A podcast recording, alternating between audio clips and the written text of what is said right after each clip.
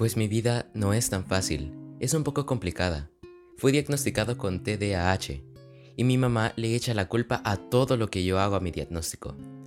Mi mamá quiere que empiece a tomar más responsabilidades en el negocio de la familia, pero la verdad no me interesa mucho y no me siento listo aún.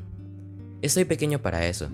A mí me gusta escribir historias, pero mi mamá piensa que pierdo el tiempo. Mi papá me apoya en lo que hago y siempre me dice que le gustan mis historias, y eso me alegra mucho, pero siento que me falta algo. Quiero que mi mamá apruebe lo que me gusta hacer, pero creo que eso nunca pasará. Me preocupa papá. Hace no mucho tiempo tuvo un infarto. Él dice que está trabajando con un médico y que él está bien, pero la verdad es que me sigue preocupando.